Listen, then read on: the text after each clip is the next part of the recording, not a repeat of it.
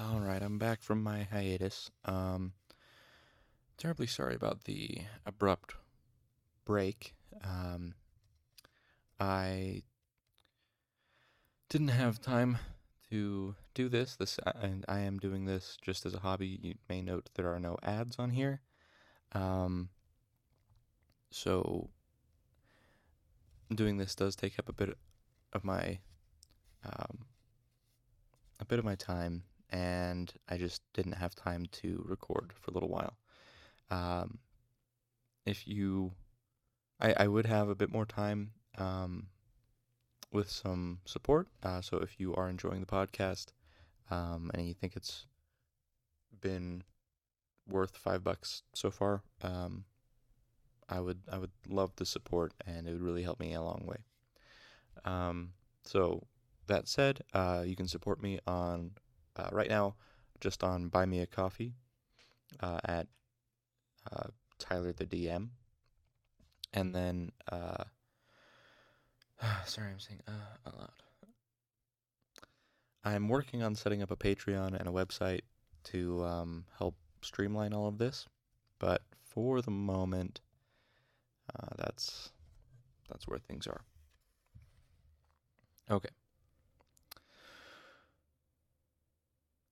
Back to The Name of the Wind by Patrick Rothfuss.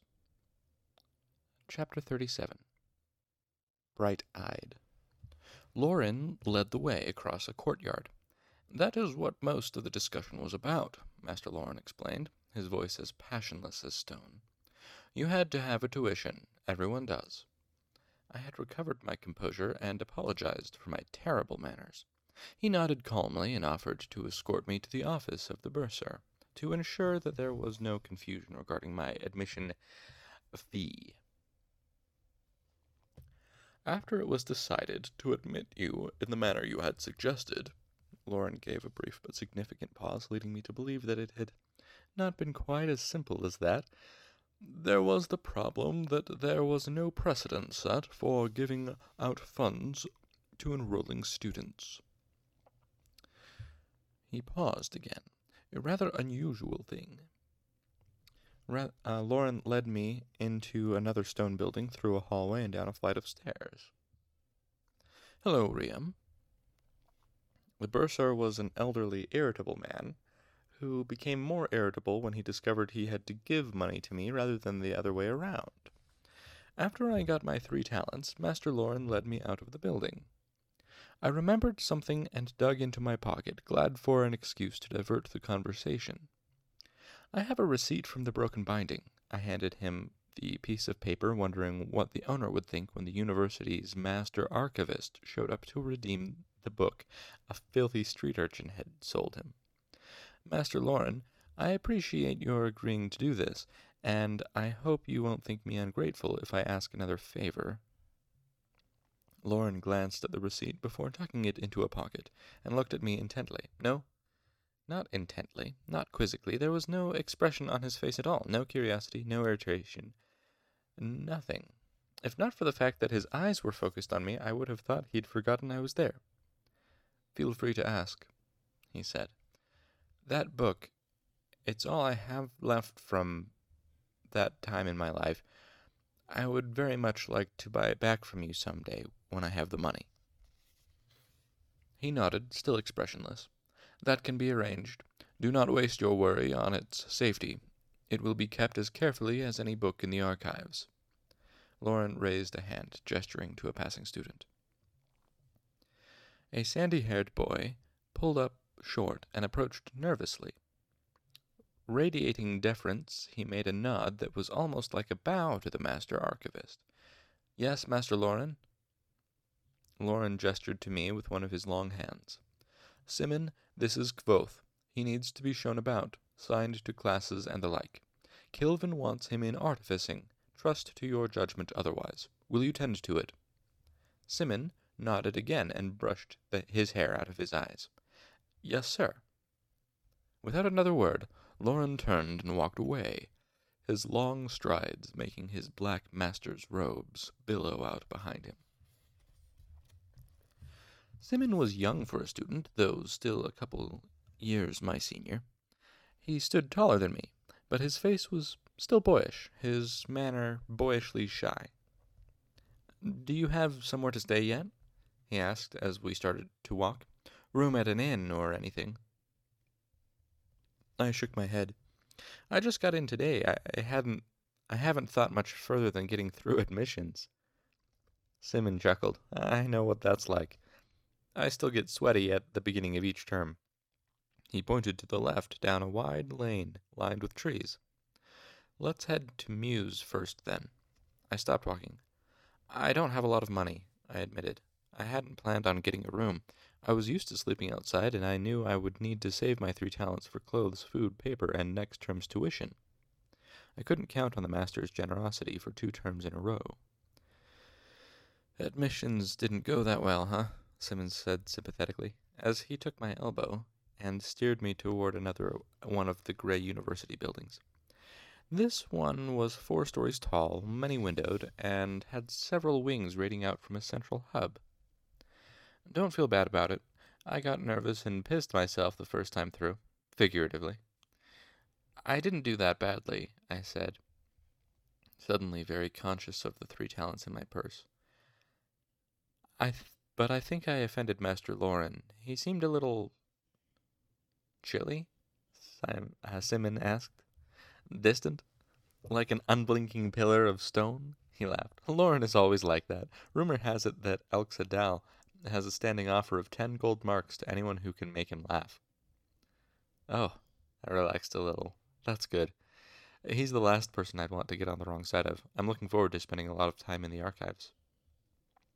Just handle the books gently, and you'll get along fine. He's pretty detached for the most part, but be careful around his books. He raised his eyebrows and shook his head. He's fierce fiercer than a mother bear protecting her cubs. In fact, I'd rather get caught by a mother bear than have Lorren see me folding back a page. Simmon kicked at a rock, sending it skipping down the cobblestones. Okay, you've got options in the Mews. A talent will get you a bunk and a meal chit for the term.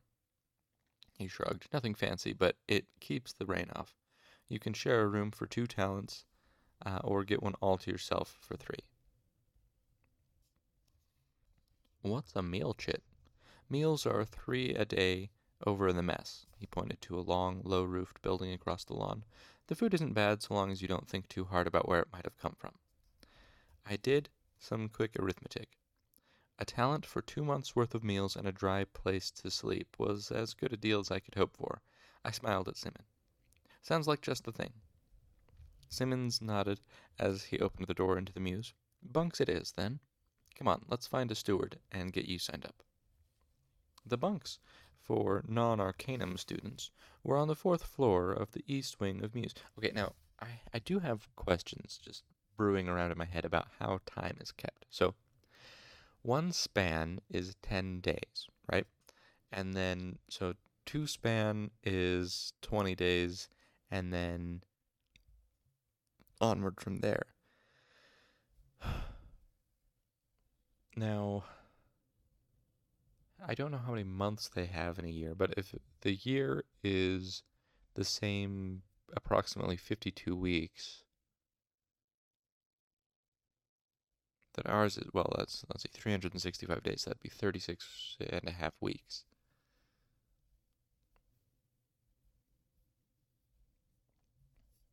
If it's three span to a month, then that would make 10 months.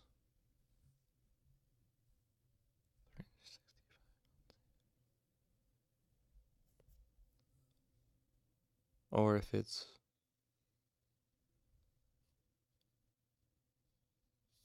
hmm, because it hmm, it could be it could be um like six weeks in a month, or rather six six span a month, and then there would be like what five five months or five five span, and there would be six months in a year. So if the term is two months, um, then that would be like ten weeks or something. It in the back? Maybe it's in the back.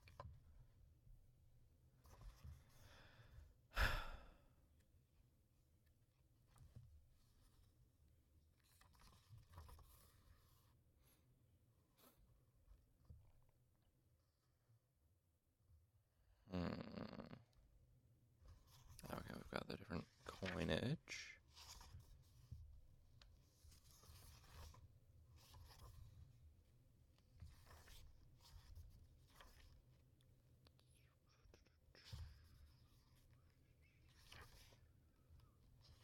Aturan calendar. Oh, here, there's a whole section on it. Okay, you know what? We're pausing the chapter. Let me put a bookmark in. I'm to read this about the calendar. I get asked a lot of questions. Uh, goodness. I get asked a lot of questions about how the calendar works in my world. There are days and months, seasons and years. Most people figure out that a span of days isn't the same as a week, really, but I never really make things explicit in the books because it doesn't make much sense for my characters to sit around and say things like, hey, you know what's cool? The fact that we have eight months in a year. Okay, uh, there are eight months. Okay. Eh, so, anyway, for those of you who are curious, the Aturan calendar has eight months in a year. They are in order Thaw, Catelyn, like Caitlin with an E in the middle. Catelyn, Equus, Solis, Lannis, Fallow, Reaping, and Dearth. Each month is composed of four span. Each span is 11 days long. What? I misca- Oh. I thought it was 10 days. Well, I've been calculating that incorrectly. Each span is 11 days long, so two span is 22 days. Okay, 11, 11 days.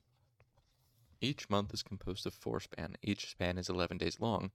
The days of the week are Lutin, Shuden, Thaden, Theoken, Orden, Hepton, Chan, Felling, Reaving, Sendling, and Mourning. All, uh, all the months are the same length, 44 days. None of this higgledy-piggledy, sometimes 30, sometimes 31, sometimes 28 mess that we have in our world. Atur has a very tidy calendar, very clean and neat, and it gives us a year that is 352 days long. The problem, of course, is that the physical year, as opposed to the calendar year, is actually several days longer than this. The Aturan calendar corrects for this by having seven extra days at the end of every year in at midwinter, oh, ending at midwinter, bringing the total up to 359. In the Aturan Church, these are the seven days of high mourning. They are, and mourning spelt um, with a U, so it's like uh, grieving or whatever. Uh, high mourning. They are very significant, and there is much religiosity, religiosity that occurs. There are various types of feasting and fasting. The church collects tithes, but also provides food and entertainment to the populace, the most important of which is the midwinter pageantry. During these seven days, there are many conflicting strictures about what work a devout Tehlin is allowed to perform, though, as a general rule of thumb, any type of work is acceptable so long as a third of the money paid for goods or services is ceded to the church as a tithe. Also, according to strict Aturan law, the high, the high mourning isn't technically a part of the year at all. Any taxes, rents, or contracts which fall due then are instead considered tithes and belong to the church. As you can imagine, this makes contracts in Atur something of a nightmare. Further complicating matters.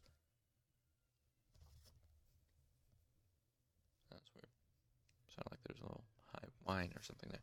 Uh, okay, further complicating matters is the fact that a year is actually slightly less than 359 days long, which means in order to keep the paper year synced up with the real world, the seven days of high mourning are simply removed from the calendar on, intermittent, on an intermittent schedule set by the church itself.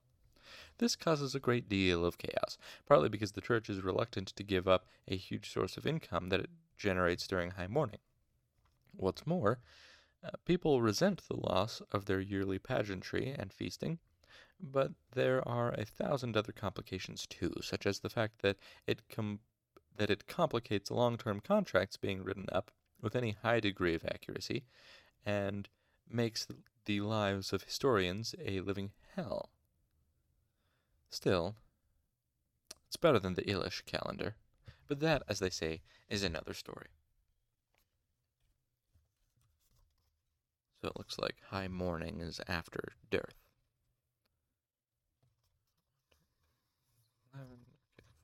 That is much tidier. And really, in our calendar, let me just say this our calendar months should all have 28 days, and then we should just have um, one day as like a New Year's festival at the end of everything every year. Um, sometimes two on leap year. And all of this adds up to simply the the the problem being there would be an extra month. So we would have 13 months. But really that's the the best way to divide everything up. Otherwise, a week should be 5 days um, instead of 7 or 10 or well yeah, 5 days and then it would all come out even. Um, or a number of other ways you could fix it. But anyway, back to the book. Okay. The bunks for non Arcanum students were on the fourth floor of the east wing of Mews, farthest from the bathing facilities on the ground floor. The accommodations were as Sim had described, nothing fancy, but the narrow bed had clean sheets, and there was a trunk with a lock where I could keep my meager possessions. All the lower bunks had already been claimed, so I took an upper one in the far corner of the room. As I looked out one of the narrow windows from the top of my bunk, I was reminded of my secret high place on Tarbean's roofs. The similarity was oddly comforting. Lunch was a bowl of steaming hot potato soup, beans, narrow rashers of fatty bacon, and fresh brown bread. The room's large plank tables were nearly half full, seating about 200 students. The room was full of the low murmur of conversation, punctuated by laughter and the metallic sound of spoons and forks scraping against the tin trays. Simmons steered me to the back corner of the room, of the long room. Two other students looked up as we approached. Simmons made a one-handed gesture to me as he set down his tray. Everyone, meet Kvothe, our newest dewy-eyed first termer. He gestured from one person to the next. Kvothe, these are the worst students the Arcanum has to offer. Manette and Wilem. Already met him, Wilem said. He was the dark-haired Cealdim from the archives. You really were headed to admissions, he said, mildly surprised. I thought you were dealing me false iron. He reached out his hand for me to shake. Welcome. Tehlu, anyway, Manette muttered, looking me over. He was at least fifty years old, with wild hair and a grizzled beard. He wore a slightly disheveled look, as if he had only w- woken up a few minutes ago. Am I as old as I feel, or is he as young as he looks? Both, Simmons said cheerfully as he sat down. Kvothe, Manette here has been in the Arcanum for longer than all of us to put, put together. Manette snorted. Give me some credit. I've been in the Arcanum longer than any of you have been alive. And still a lowly E'lir, Wilem said. Or, Eli, was it E'lir?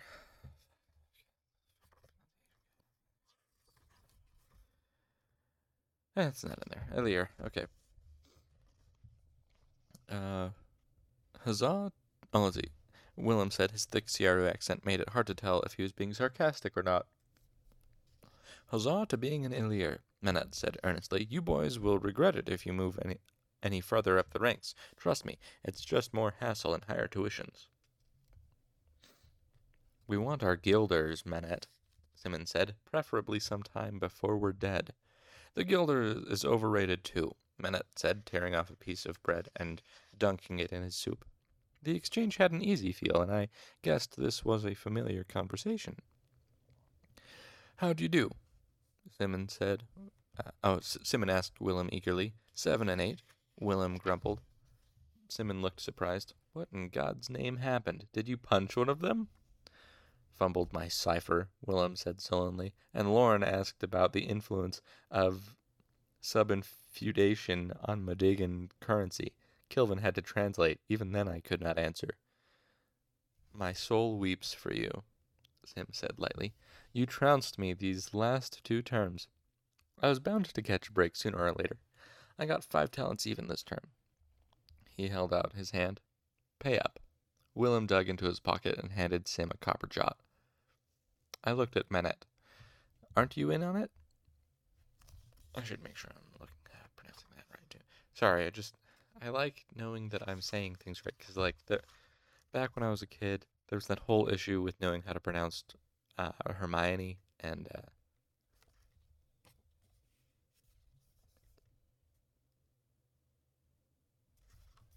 well, that's some help.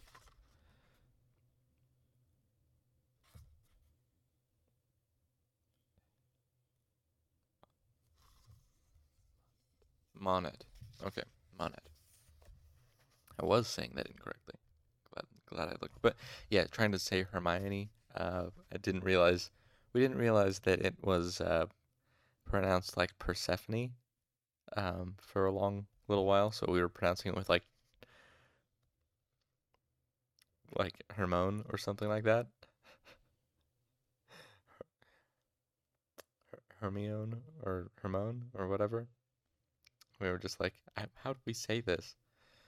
And uh, it took us a little while to figure out it was Hermione. So I try to avoid that. Anyway, let's see. I looked at Manette. Or, sorry, I just did it again. Uh, Ma- Manet. I looked at Manet. Aren't you in on it? The wild haired man huffed a laugh and shook his head. There'd be some long odds against me, he said, his mouth half full. Let's hear it, Simmons said with a sigh. How much this term? One and six, Manette said, grinning like a wolf. Before anyone could think to ask me what my tuition was, I spoke up. I heard about someone getting a 30 talent tuition. Do they usually get that high? Not if you have the good sense to stay low in the rankings, Manette grumbled. Only nobility, Wilem said. Cramlish bastards with no business having their study here. I think they stoke stroke ah, sorry. I think they stoke up high tuitions just so they can complain. I don't mind, Manette said. Take their money. Keep my tuition low. I jumped as a tray clattered down onto the table, um, on, on to the other side of the table. I assume you're talking about me, the owner of the tray was blue eyed and handsome, with a carefully trimmed beard and high Modegan cheekbones. He was dressed in rich, muted colors. On his hip was a knife, with a worked wire hilt, the first weapon I'd seen anyone wearing at the university. Sovoy? Simmon looked stunned. What are you doing here? I ask myself the same thing. Sovoy looked down at the bench. Are there no proper chairs in this place? He took his seat, moving with an odd combination of graceful courtliness and stiff, affronted dignity. Excellent. Next, I'll be eating with a trencher and throwing bones to the dogs over my shoulder. Etiquette dictates it be the left shoulder, your highness, Manette said, around a mouthful of bread, grinning. Sovoy's eyes flashed angry, but before he could say anything, Simmons spoke up. What happened? My tuition was sixty-eight strelam, he said indignantly. Simmon looked nonplussed. Is that a lot? It is. A lot, Sovoy said sarcastically. And for no good reason. I answered their questions. This is a grudge, plain and simple.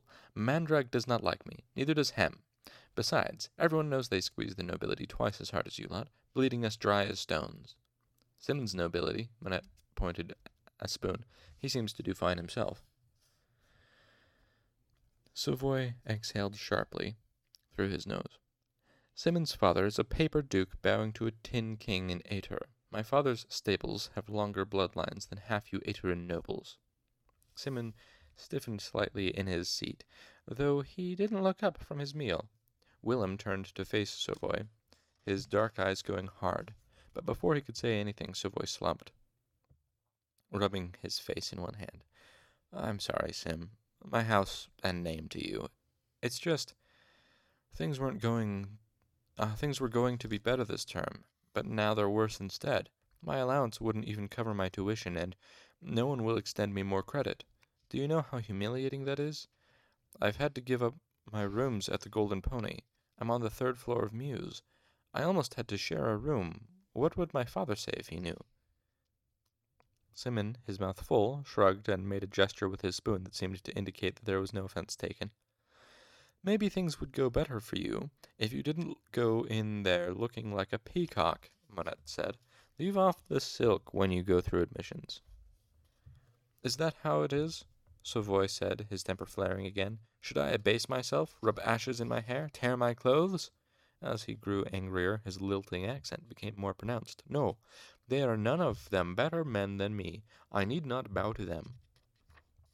There was a moment of uncomfortable silence at the table. I noticed more than a few of the surrounding students were watching the show from the nearby tables.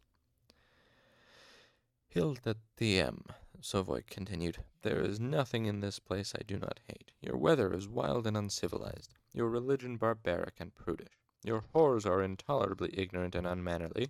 Your language barely has the subtlety to express how wretched this place is. Sovoy's voice grew softer and long, the longer he spoke, until he almost seemed to be speaking to himself. My blood goes back fifty generations, older than tree or stone, and I am come to this. He put his head against the palms of his hands and looked down at his tin tray, barley bread. Gods all around us. A man is meant to eat wheat. I watched him while chewing a mouthful of fresh brown bread. It tasted wonderful. I don't know what I was thinking, Sovoy said suddenly, getting to his feet. I can't deal with this. He stormed off, leaving his tray on the table. That's Sovoy, Manet said to me uh, in an offhand manner. Not a bad sort, though he's usually not nearly as drunk as that. He's Modegan? Simmon laughed. You don't get more Modegan than Sovoy. You should not prod at him, Wilem said to Manet. His rough accent made it hard for me to tell if he was rebuking the older student, but his dark Cealdish face showed definite reproach. As a foreigner, I guessed he sympathized with Sovoy's difficulty adjusting to the language and culture of the Commonwealth. He is having a rough time of it, Simmon admitted. Remember when he had to let his manservant go? Mouthful. Manet gave a gesture with both hands as if playing an imaginary violin. He rolled his eyes, his expression vastly unsympathetic. He had to sell his rings this time around, I added. Wilem, Simmon, and Manet turned to look at me curiously. There were pale lines on his fingers, I explained, holding up my hand to demonstrate. Manet gave me a close looking over. Well, now, our new student seems to be all manner of clever. He turned to Wilem and Simmon. Lads, I'm betting I'm in a betting mood. I'll wager two jots that our young Kvothe makes it into the Arcanum before the end of his third term. Three terms? I said, surprised. They told me all I had to do was prove I mastered the basic principles of sympathy. Men- uh, gave me a gentle smile. They tell everyone that. Principles of sympathy is one of the classes you'll have to slog through before they elevate you to E'lir. He turned back to Will and Sim expectantly. How about it? Two jots? I'll bet. Wilem gave me a small ap- apologetic shrug. No offense. I play the odds. Okay, so so one term is a quarter of a year. So they're expecting him to get there in effectively nine months of our time. So that would be six months of theirs. Eight months to a year. Okay, okay. Sorry, just trying to keep everything straight in my head. What will you be studying then? Manet asked and as they shook on it. The question caught me off guard. Everything, I guess. You sound like me thirty years ago. Ma- uh, Manet chuckled. Where are you going to start? The Chandrian, I said. I'd like to know as much as about them as possible.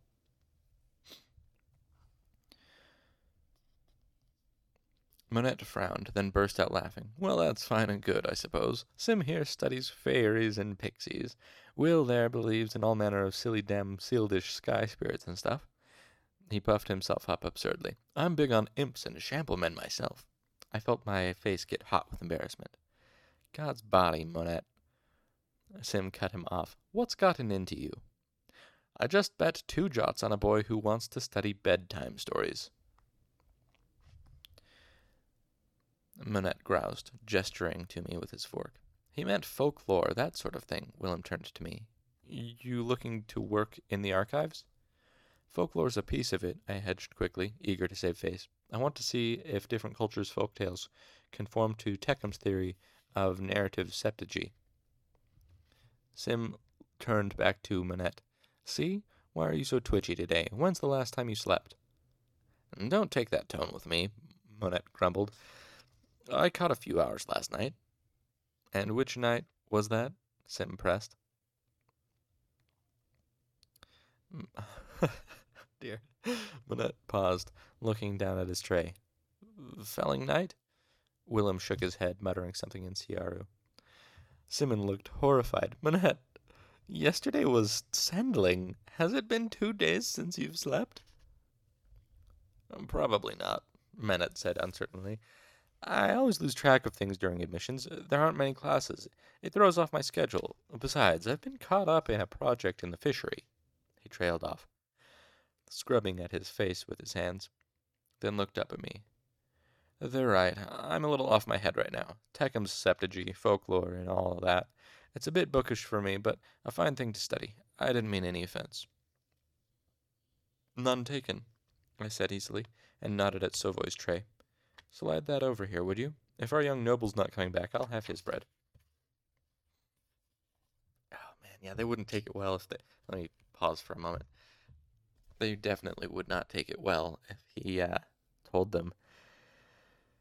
Yeah, uh, I've seen them. I'm I met the Chandrian. They're fucking real, and they killed my parents. Oh yeah. By the way, this is an explicit podcast. Just okay, anyway. But yeah, no. They they fucking killed my parents, guys. Like I was I saw them. They they were there. I, I saw Lord Haliax. They'd be like, "The fuck? Yeah, right. No way." And the reason they would now, of course, the reason they dismiss that, the reason they would they would immediately just offhandedly say, "No, wait, no, wait, aren't real." The reason they would do that is because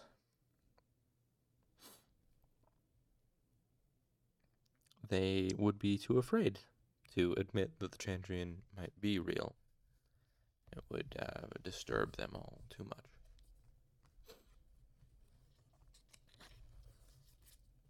Okay.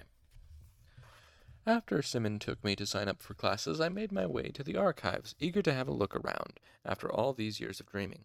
This time I entered the archives, there was a young gentleman sitting behind the desk, tapping a pen on a piece of paper that bore the marks of much rewriting and crossing out. As I approached, he scowled and scratched out another line. His face was built to scowl, his hands were soft and pale, his blinding white linen shirt and richly dyed blue vest reeked of money.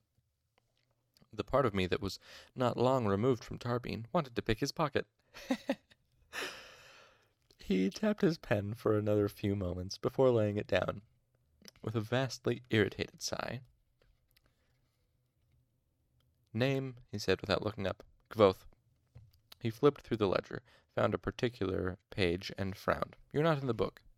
He glanced up briefly and scowled again before turning back to whatever verse he was laboring over. When I made no signs of leaving, he flicked his fingers as if shooting away a bug. Feel free to piss off. I've just. Wait, where does it say his name?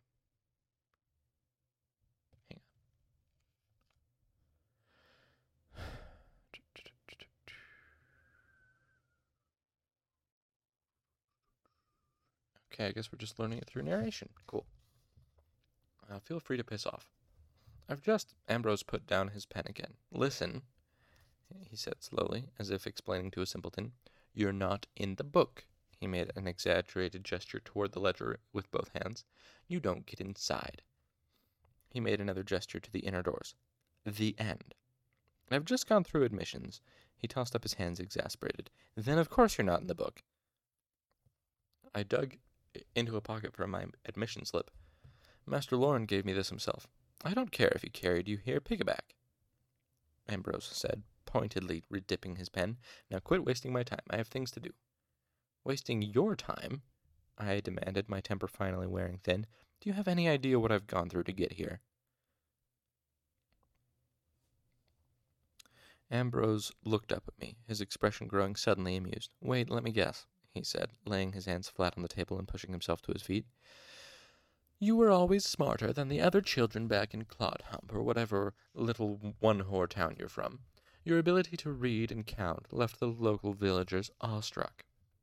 I heard the outer door open and shut behind me, but Ambrose didn't pay any attention as he walked around to lean against the front of the desk. Your parents knew you were special, so they saved up for a couple of years, bought you a pair of shoes, and sewed the pig blanket into a shirt.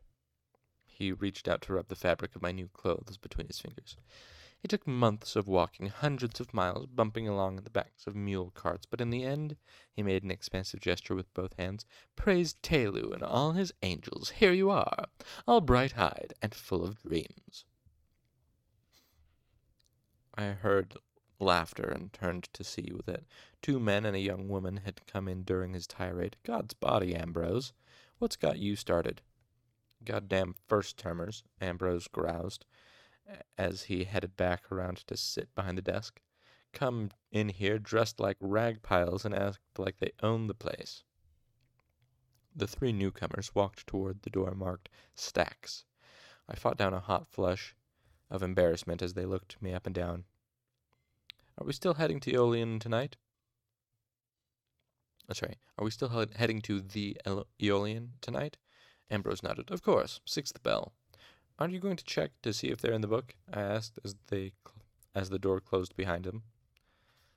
Ambrose uh, turned back to me, his smile bright, brittle, and by no means friendly.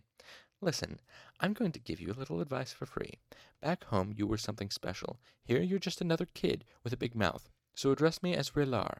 Go back to uh, to your bunk and thank whatever pagan god you pray to that we're not in Vintas. My father and I would chain you to a post like a rabid dog. He shrugged. Or don't. Stay here. Make a scene. Start to cry. Better yet, take a swing at me. He smiled. I'll give you a thrashing and get you thrown out on your ear. He picked up his pen and turned back to whatever he was writing. I left. You might think that this encounter left me disheartened. You might think I felt betrayed, my childhood dreams of the university cruelly shattered. Quite the contrary, it reassured me. I had been feeling rather out of my element until Ambrose let me know in his own special way that there wasn't much difference between the university and the streets of Tarbean. No matter where you are, people are basically the same. Besides, anger can't, anger can't keep. God damn it. Besides, anger can't keep you warm at night and wounded pride can spur a man to wondrous things. Let's see, we're about 38 minutes in, roughly. What have we got here?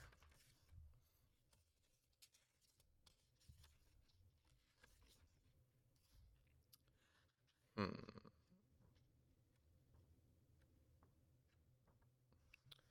I think think we'll end today's episode there. Alrighty. It was a bit of a longer chapter, and I paused to read about the timekeeping system. So, alright. Everybody, have a good night.